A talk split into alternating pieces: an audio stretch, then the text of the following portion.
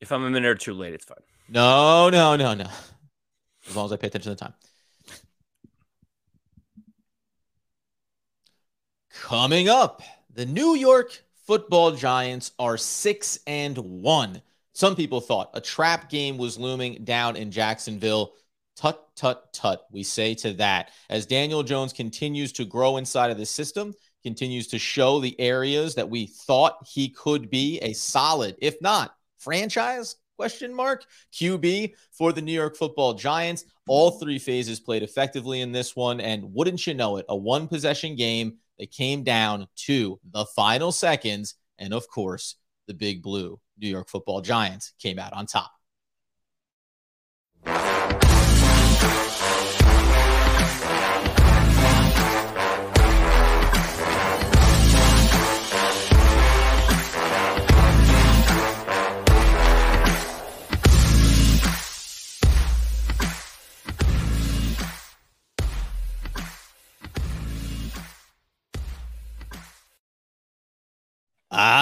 Yes, friends. It's OGP, the One Giant podcast, where we are your host over here, Adam Arbrecht, covering the Brooklyn Nets over on the Locked On Nets podcast. My boy Doug Norrie. And yonder there, you're going to find the season generational ticket holder, the healthy, wealthy, and wise, the banner in the background, Mr. Andrew Makowitz. How are we, sir? Oh, man. What a game yesterday. It, it, it's just, it's uncanny. Isn't it unbelievable what the Giants are doing? Like every time I watch it, I kind of, we, we even talk pre show. It's like, I can't believe that this team just continues to find ways to win.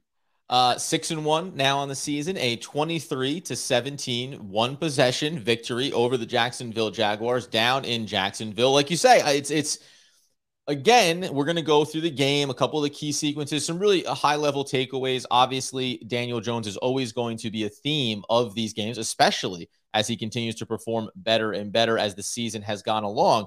But uh, you know, we, we did our pre our pre-show, a pre-game, you know, predictions here. We, we talk about is there a letdown coming? You thought this could have been a spot for it. We talked a little bit after the episode where I said I wasn't not talking about being 100% confident.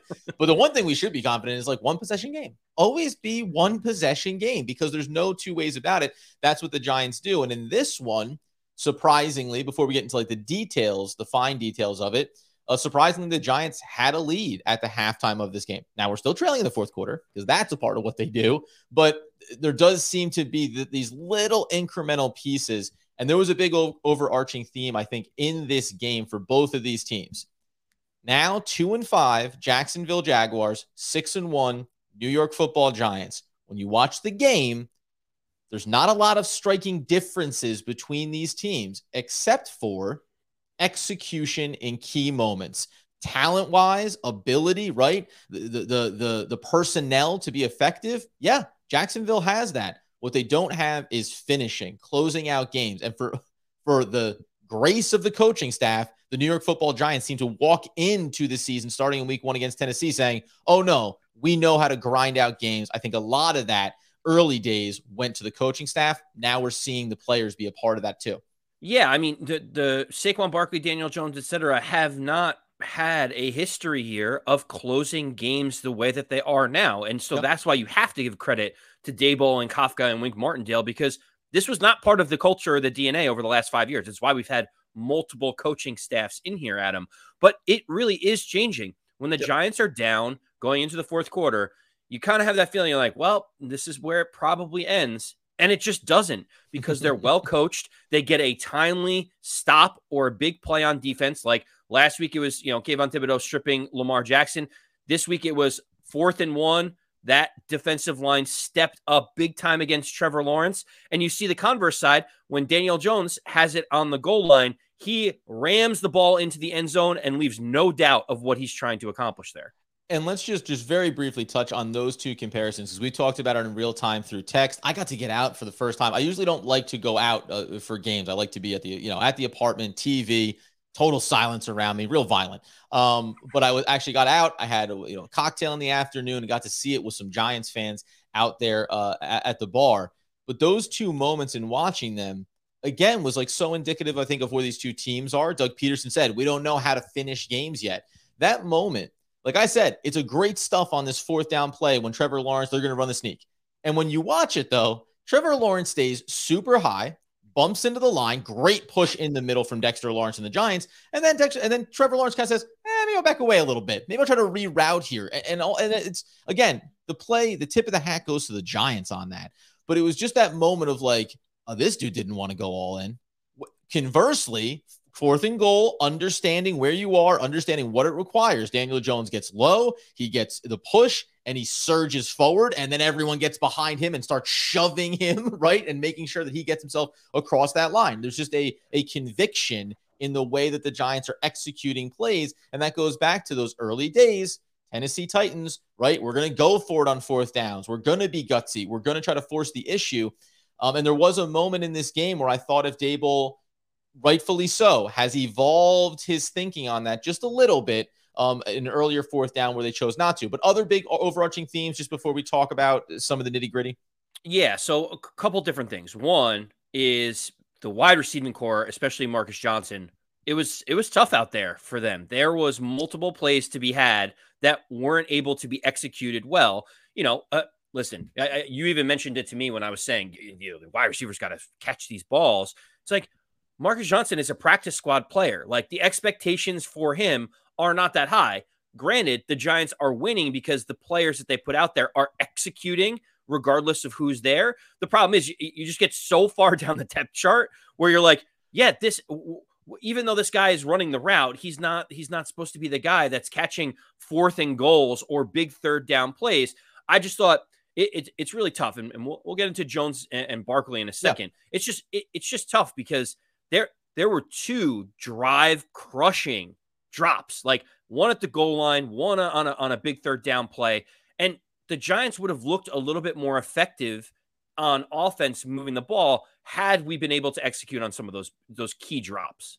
Yeah, and it's and by the way, why does it all fall into the same bag? Because Marcus Johnson, who is a guy off the street for all intents and purposes, three targets, no catches, all drops. The big one there on the goal line. Want to talk about that in a second. And then conversely, though, another guy that you have should have no expectations for, and he could drop six balls next week. David Sills has one target, one catch, 19 yards in a critical moment. Where when he caught it, I thought that it was one of the tight ends. I wasn't sure which one. I thought it was one of the tight ends because he looked lumbering could that there was no separation, but he made the catch, right? So like that's the the, the razor thin margins that sometimes the Giants are living on here. As we start to talk about, because I think that you mentioned Marcus Johnson in this one, and again, I hold nothing against them, and anyone that was saying this guy's like again, you, you take the good, you take the bad, you take it all, and there you have. Um, and we'll get to Darius Slayton, but on that play, growth. Let's talk about Daniel Jones because there's the opening drive and there's a key moment there. Well, it's obvious when they get the touchdown. But on that drive, as we jump around here a little bit, Marcus Johnson drops that ball, and Daniel Jones is noticeably frustrated, noticeably demonstrative as he goes off the field because he knows we went for it. The play call was right. The execution was right. And for a guy that sometimes is a little bit behind his receivers on a couple of throws here, right? Or has had his moments. And by the way, knows that millions of dollars are on the line for him with every play that he makes or doesn't make. He was demonstrative in a way that we haven't seen from him yet to this point in his career. And I think it's important to note because the best quarterbacks in the league, the league, the, the quarterbacks that have expectation on a play-to-play basis, when they know it's right, they want it to be right. So you could see that from Daniel Jones. And I think that's a part of the leadership piece here when it comes to him and really being someone that the team looks at and says, he is the leader of this team. Let's leave the future conversation off it. He's one of the leaders of this team this season, and it matters to see him have a level of expectation for his from from his teammates and not feel too shy to be able to show that. Whereas years before, you you know you know ruffle somebody's feathers, right? I mean, who knows if Kenny Golladay was out there? Who knows? Last year, would he have done that? Maybe not, because Kenny's a veteran. Kenny has experience now. Daniel Jones, fourth year in the league, he's one of the most experienced players on the roster day to day. Yeah, and, and, it's a good point. You don't want your quarterback calling people out constantly nope. and po- pointing the pointing the blame. Daniel Jones is not that guy. And so when he has one where he's like, we need to execute when we have these opportunities, it's him kind of saying what the coaches are saying. It's like you get an opportunity to execute on it. It yeah. would be it's far different if you're Baker Mayfield who's missing throws all over the field and then a guy drops a ball and you're yelling in his face. It's like, Baker, you haven't done anything to be to warrant being able to yell at someone. You you are missing execution just as much as the next person. Daniel Jones is executing exactly what Daboll and Kafka have asked him to do, and so it's okay to show that emotion one time in the in the post game press yeah, conference. Yeah. Adam he came out and said, "I lost my cool. I wish I could have that one back. I don't want to do. You know, we're a team. You know, I said all the right things that you yeah. need to say." Adam, the crazy part about Daniel Jones, and, and I'm going to turn it over to, to two key statistics here. Yeah, all right. First, Daniel Jones is the first player in Giants history to throw for 200 yards and rush for 100 yards in a game. In Giants history. Like that is incredible in and of itself, knowing that this is a storied franchise. The second is he had another really good game, had an 87.1 yeah, QBR, was, yeah. QBR. He and the QBR is great for in, in this case because it shows that he was so effective and timely with the runs that he decided to do. And the and the broadcast was giving him all the flowers. They're like, look at these design runs. He, he he knew time and distance, circumstance, context. It it feels like Daniel Jones just has a better handle on situational football than I've ever seen him play for the Giants. Yeah, I think that you know, from a, a, scheme standpoint, we'll go back to that opening drive. That there's a to, to your point about, um, I think every week, and this is true of any quarterback. So I'm not I'm not knocking Daniel Jones. Every week, you, you'll pick out three or four or five plays. You go, ah, little late on that, right? Little lackadaisical. The one that ends up coming back where he holds the ball a little long and the sack fumble, right? And he knows maybe he's getting that penalty, but you know, all those kind of things you're going to look at those and say, well, we like to clean something up here. If you're if you're a quarterback that says I want to be one of the best.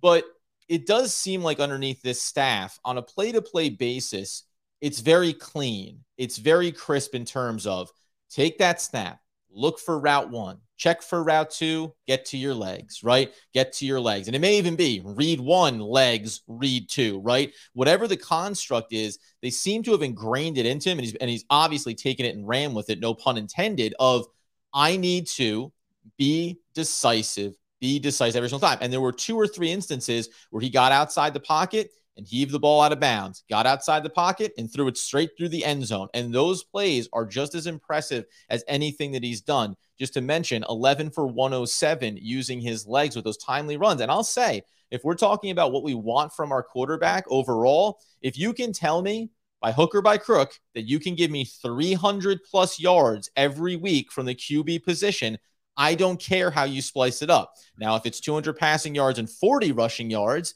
you're playing in the margins there, right? But if you can be effective the way he was, like he was against Jacksonville, 300 plus yards, that's that's something you can wrap your head around and feel tangible to the QB position and winning games consistently. Trevor Lawrence was going to be the next Andrew Luck, and he still might be. There's still learning curves for him. But Trevor Lawrence threw for over 300 yards, but he was not as effective as Daniel Jones was in this game. What was the four means. for three? Is the four carries for three yards not good enough for you? well, especially on the fourth and one, that that that wasn't helpful. He he completed fifty one percent of his passes, but threw for three hundred yards. Yep. And people think that the benchmark is, oh, you have to throw for three hundred yards. If you actually look at the game, if you were watching the game like you and I were, you realize that Daniel Jones was far more effective with the yards that he got than Trevor Lawrence did, and it's led to Daniel Jones get this, Adam, is now sixth in the league in QBR behind guys Mahomes, Allen, Tua, Lamar Jackson, and oh, Geno Smith, who just happens to have his resurgence right now, which is unbelievable. Um, you, but you know what though, and just know, and on that QBR point, like, and, and this is where it, it's a good thing to see this year because one of the one of the things, and we're still going to get to that opening drive. we're still going to get to the opening drive. Don't worry about that, guys. We got a long show ahead of us and a long week too, quite frankly. Um, is you know, seeing a guy like Geno Smith in there, this is like the NFL, the NFL piece of this is fascinating because the league from last season to this season, and this happens in the league, it's cyclical, but you never know when it's going to come. And I'm mildly surprised it came this year, where, okay, it's going to be offensive friendly, offensive friendly, two, three, four years in a row. And then all of a sudden, defenses pick up defenses evolve, they change, right? They go, well, we need more rangy guys in the linebacker room, or we need just dudes in the secondary that can serve multiple functions. And you start to create a little bit more disruption. So what happens is some of the elite of the elites, like you mentioned on that list, they go, fine, I'll figure it out. not a big deal. A guy like Geno Smith, again, guys that are being used within the system, right? And are being said, hey, we're going to find spots for you. And arguably, Geno is being given, and you can look at their record and say, he's been given a little more latitude, a little more risk, a little more reward, right? We can do that with you. And quarterbacks like that can bubble up. The question now, not for today, but for at some point, is every week that Daniel Jones does this with consistency, at least in this season, he's mentioned amongst those quarterbacks and with good reason. You could tell me, you know, we can start to talk about what other stat categories does he need to fill out more over the course of this season, right? He's on pace for about 2,500 passing yards. It may not be the sexiest thing you've ever seen, but he's also on pace for 835 rushing yards right now. And we don't know what the rest of the season is going to look like because there's been real lulls in that running game, especially around the ankle. So, again, by the end of the year, if you're telling me that I could have a quarterback that's getting me 4,000 plus you know, all purpose yards, that makes an impact. And in this season, this coaching staff has figured out how to put Daniel Jones into spots, and Daniel Jones has taken it and said, I can be smart and execute and lead us to wins. I don't need to force the issue in a contract year where he might be better served to throw 30 touchdowns and even have 16 interceptions and say, yeah, but I'm capable of doing what is the, you know, traditional stat lines. It feels don't ever accuse me of putting these guys in the same category, but it feels very Lamar Jackson, you know, esque in this idea of like people are saying, well, Daniel Jones, can he do this other thing? And you want to keep going back and saying, well, are they winning football games?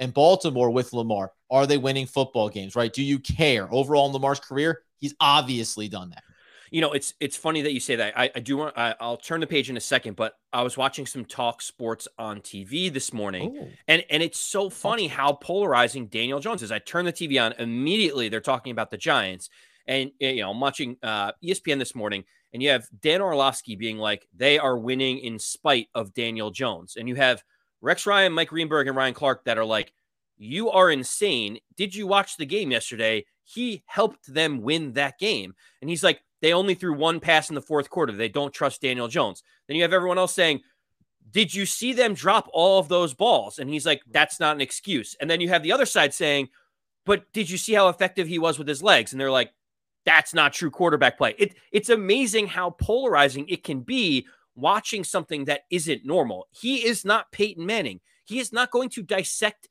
the line of scrimmage and beat you with his mind and all these pre snaps and just sit in the pocket and throw the ball. That is not Daniel Jones's forte, nor does it have to be because they're finding ways to win with utilizing his best skill set, which is his legs and his ability to get out in space. And and I think th- uh, there's the the short-term question and the long-term question, right? And you said this a few weeks ago. Daniel Jones gives the New York Football Giants the best chance to win football games this year. That's kind Simple. of all I care about, right? Exactly. That's kind of all I care about. You can the same way that the league adjusts to trends, the league may adjust to Daniel Jones, right? There, there may come a game down the road this season where the tape on him and a, a good defensive coordinator is going to walk in the door and say, hey, watch what we're going to do here, right? We're going to make this about can Saquon Barkley run the ball 45 times in this game and lead the team to victory? We're going to make it so that Daniel Jones has to only throw deep balls. Uh, we'll assess that when the, when the day comes because guess what? even if you think it's been, quote, in spite of Daniel Jones, which is really hard to say given what he's done these last few weeks. But even if you want to put it into that context, I guess my answer would be, all right, fine. like, you know, if you think they're doing it in spite of him, so be it. But the team is winning football games, and he's put together really nice drives in consistent basis. And he's what, six now game winning drives this season. Um, the one, here's a funny wrinkle about it. Uh, go, go, ahead. Go ahead with yours. And I'll, I'll well, back. no, I, I I wanted to shift away from Daniel Jones. So if you have one last oh, thought on that, I, I was gonna the one yeah the one last thing is just um six six winning drives this season. I, I, I put it out there that well I put him into the category with like guys like Dan Marino and Peyton Manning and you know Warren Moon and all these really greats. Now, by the way, though, too, there's other randos in there like game winning drives, six of them in a season. The NFL record is eight, so I get that like you start to enter this elite company. Just before yesterday's game, he was in a group with other good guys too. Peyton Manning's had five game winning drives in a single season. Baker Mayfield had five game winning drives in his career, right, in one season. Things are fluid, I guess, is my point on that front. And the last big one on Daniel Jones before we move away is that touchdown pass to Darius Slayton on the opening drive finally seeing just a little bit of push, getting it down the field, just a little bit, right? Starting to stretch things just a little bit. And that long was on a 32 touch, 32 yard touchdown grab. Darius Slayton does it in Darius Slayton style, draped in coverage, but still had to give a little double touch and then brought it down there for the touchdown. But a really great sequence there. And Jones has talked consistently about his his trust in Darius Slayton, and it's pretty important for a guy like that fifth year, you know, understanding what's at stake for him he came through in a big way on that drive. Darius Slayton led the team in receiving yards. Got to give him credit where credit's due. First, first offensive play of the game, he ran a little slant route, got Daniel Jones into into kind of his comfort zone. Mm-hmm. He dropped that one into a bucket for Slayton, who came down with the catch. We have maligned him for drops in the past. He executed when called upon, which is exactly what we need. But mm-hmm well, well, there was there was a, a little bit of a drop there, and we just need more consistent play from the wide receivers. But all in all, it was a very positive showing for Slayton, leading yeah. the team in yards. Slide uh, small side note: Wan'Dale Robinson, you when healthy, his size. Oh, I didn't even think about that, but uh, well, well played, Adam. Uh, look, think about Wan'Dale Robinson. You can tell that when he's not on a pitch count, he is going to be running a million routes, and he is going to get a dozen targets a game because he runs all of those effective short routes that can pick up five, pick up seven, pick up 10 yards, which is incredible for Daniel Jones's progression to be able to stretch it vertically to Slayton. Without that threat underneath, they can they can double cover or play cover two against Darius Slayton and not have that concern. Uh, yeah, uh, six catches on eight targets for 50 yards. Had that nice little jet sweep pitch where he he showed the ability to bounce into, bounce off of tacklers, be elusive in tight space, right? So no, he's definitely taking that next big step forward. Came out labeled as questionable. Like you you talked about this when they drafted him. Um, you know, just seeing that he can stay healthy over the length of a season is the next like most important thing. He looks like he's a tough player. He's a really tough player, but he's obviously small. Yeah, and uh, just you know, kudos to you for pr- predicting that the Giants were going to win. I thought it was going to be a trap game, but I get a little pat on the back. Andy's bet of the week comes through. Wan'Dale oh, Robinson nice. over thirty yards. If yeah, uh, three fast. minutes into that came at you fast. yeah, three minutes into the game, I was like, oh, well, this is this is an easy one. You can tell that he's going to get fifty yards on six to eight catches every single game because that's how they want to use him. Yeah, it was it was nuts to me. It was that, that was nuts. Was, we talked about. Crazy. I was like, I don't understand what we're talking about. He had 15, 15 you know reps, fifteen snaps the week prior. But go on. We'll, we'll we'll end up seeing what it looks like when when they go to Seattle. But so Daniel Bellinger has an eye injury. Was taken to a hospital. Yeah. Um, uh, his father said online uh, a couple times that he he should be okay, but he's going to go into surgery. No major damage uh, or or life threatening damage or illnesses with that, which is good to hear. But the Giants were down again. They were down Evan Neal. They were down Ben Bredeson. They were down Daniel Bellinger. And they find ways to win. Yeah. And it's not all Daniel Jones. It is that we have what I consider the best running back in the league in Saquon Barkley. Yeah. He's num- he's number two right now in rushing yards. He just finds a way. Oh, he just finds a way to to make the big play when they need him to there was that one little like drop out pass to the side where he's one on one against the defender. And I know everyone's thinking it's like this guy's got no chance at stopping Saquon Barkley because you know he can he can manipulate you and make you think he's going to whichever direction and then stop on a dime and go a different way. It's amazing to have that type of game wrecking player in your backfield. He deserves so much credit for Daniel Jones's ability to be able to do what he's doing as well. Um, uh, Christian McCaffrey was in a, a 49ers uniform yesterday yeah, and so looking weird. insane. And in some way, I'm like, God, he's even more dangerous. Just in wearing the uniform, he looks more dangerous. Um, but on that specific play with Saquon Barkley, to your point, it wasn't even. I swear, like I was like, it looked like Frogger because he he came out of that backfield and got to the left side of the field and he did two. It was like shuffle moves to the side to dodge two tacklers and get a nice play. But it wasn't like it wasn't this quick twitchiness. It was almost like sidestep, sidestep and like and let me go. And, and it is such a this is the difference of what I think about when you talk about game planning for the Giants. Is like you can't game plan for like just go tackle him. Yeah, okay, you go tackle him. You know, you, you, jerk is what all the players are turning back to the sideline and saying. And then when you start to put multiple bodies on them, this is the ebb and flow that, that affords Daniel Jones to take some of these shots. And if you have the receivers out there and if they're making the plays, um, so all these things go together, I think, hand in hand here. Overall, offense, I thought had a strong game. Um, I, I want to give some kudos on the defensive side. I'll just quickly say on uh, from a gameplay standpoint, I got somebody. Uh, uh, called it an idiotic take. The Giants were at fourth and two at I think the 42, and then they took a penalty. It made it a fourth and four, and it was from like the 44. And I said, I was like, there's a change in in Brian Daboll's mentality. Week one, week two, he's still going for it on fourth and four. He, he's not going to hold it there because you're going to believe in your defense, etc. Now they end up not going for it. They go with the punt. It goes into the end zone and they end up out at the 25. So all of a sudden you go, oh, good, 19, you know, 17 net total total yards on the play. Um, it's okay that they adjusted that, but I found it interesting, right? Because you go for it on the fourth when you're in the red zone. And these are kind of like the weird margin ones. Doug Pederson went for an immediately opening drive, right? Like he was like, hey, this is what we're going to be about this game because we're two and four and we want to do everything we can do to win. It's all right that Daboll is maybe now like saying I can protect the lead sometimes. And he showed it in both ways. I was kind of surprised that you're on their side of the field, you don't go for it, and then you do go for it in the red zone. In again, in a season when you're winning games by single possessions, three points, right? One more Graham Gano field goal, and all of a sudden everything looks a lot different, much like the game against uh, Lamar Jackson, where you're saying, "Hey, two possession game potentially here. What does it look like? Eight eight points. They got to do it. You know, all that stuff comes into play there, and you can be really disruptive on the defensive side."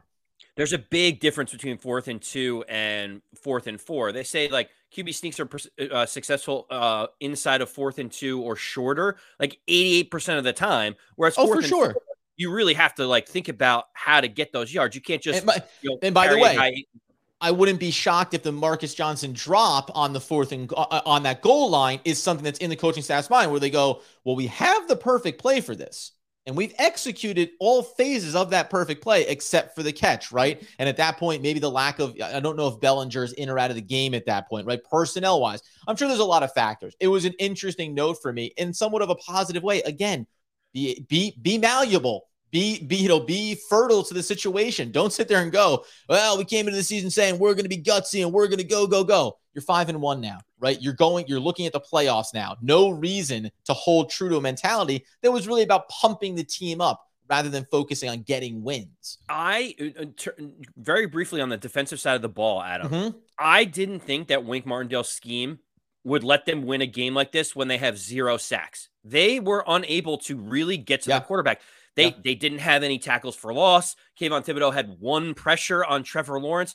It, eh, you know, got a couple roughing the passer penalties. It yep. felt like everything was going against them in order for the Jaguars to win this game, and they could not convert. And you know, obviously, it comes down to one yard, a half a yard, a quarter of a yard yep. that the Giants defended, and and that is situational football again. Like we can't take it away from the Giants. They knew where the end zone was. They knew if we tackle him inbounds, the game is over.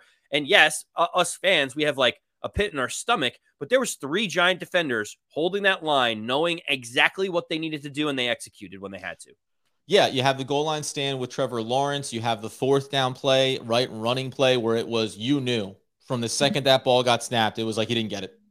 He's nowhere near it, right? Nope, no and shot. Got held up again on the final play. So think about this. And again, this is what we're talking about. We have all week to t- discuss this. We're going to come back in. We're going to break down this game a little bit further, talk about some injury updates as there always is. Um, but in that moment, you have goal line stop against Trevor Lawrence. You have fourth and goal stand in the middle of the field, and you have the what ends up being effectively the final play of the game. The pass is there. This is a challenge moment. And Fabian Moreau, who we'll talk about, he showed up in this game in a big way. They were talking about on the broadcast how Wink Martindale talks about him. Hey, you've bounced around, but you have a chance to prove yourself. Again, these are guys that you can't, you can't, you can't tell me you thought Fabian Moreau is going to be starting for us in weeks, you know, four, five, and six, and you thought, yeah, that'll be good. That's going to be fun for us. And cut two, they're in the system. They're doing what they need to do. And as we get out the door here, Andy, to steal your thunder, at the end of the day, when told in the locker room, Daniel Jones to give the speech, speech, speech, he essentially, I don't know if you have it verbatim or not, but he effectively said, Good win. Let's get back to work. Giants on three. yeah, let's let's get back to it. We got to get back to work tomorrow. Like he, and, he was all business. And the audible groan in in jest and the laughter from the team was like, Didn't expect anything more out of Daniel Jones in his game speech. And it's also just hilarious. And you can tell that that camaraderie is also building, which is always a byproduct of winning football. It was, it was like they got to the bar and they're like, What do you want to drink, Daniel Jones? And he's like, I'll take that crisp Shirley Temple. And everyone looks at him is like, What is happening? Shots of ice water if you could, chilled, distilled if possible. Ladies and gentlemen, we're going to come back and we're keep talking about this game all week long. There's still a lot to get to. We're going to take a little bit of a bigger look here. And then again, at five and one, the Giants were 83, 84% to make the playoffs. They are now a proverbial quote lock what does Joe Schoen need to think about doing here ahead of that trade deadline? Is something necessary, or do you put your faith in stock in what the Giants have accomplished? We'll break it down on YouTube where you can subscribe and follow the show. We'll break it down on the podcast feed where you can get that wherever podcasts are available. Subscribe, like, love, review. And until next time, as Andy Makowitz would want, need, and nay, demand the people know. As always, let's go big blue. Go big blue.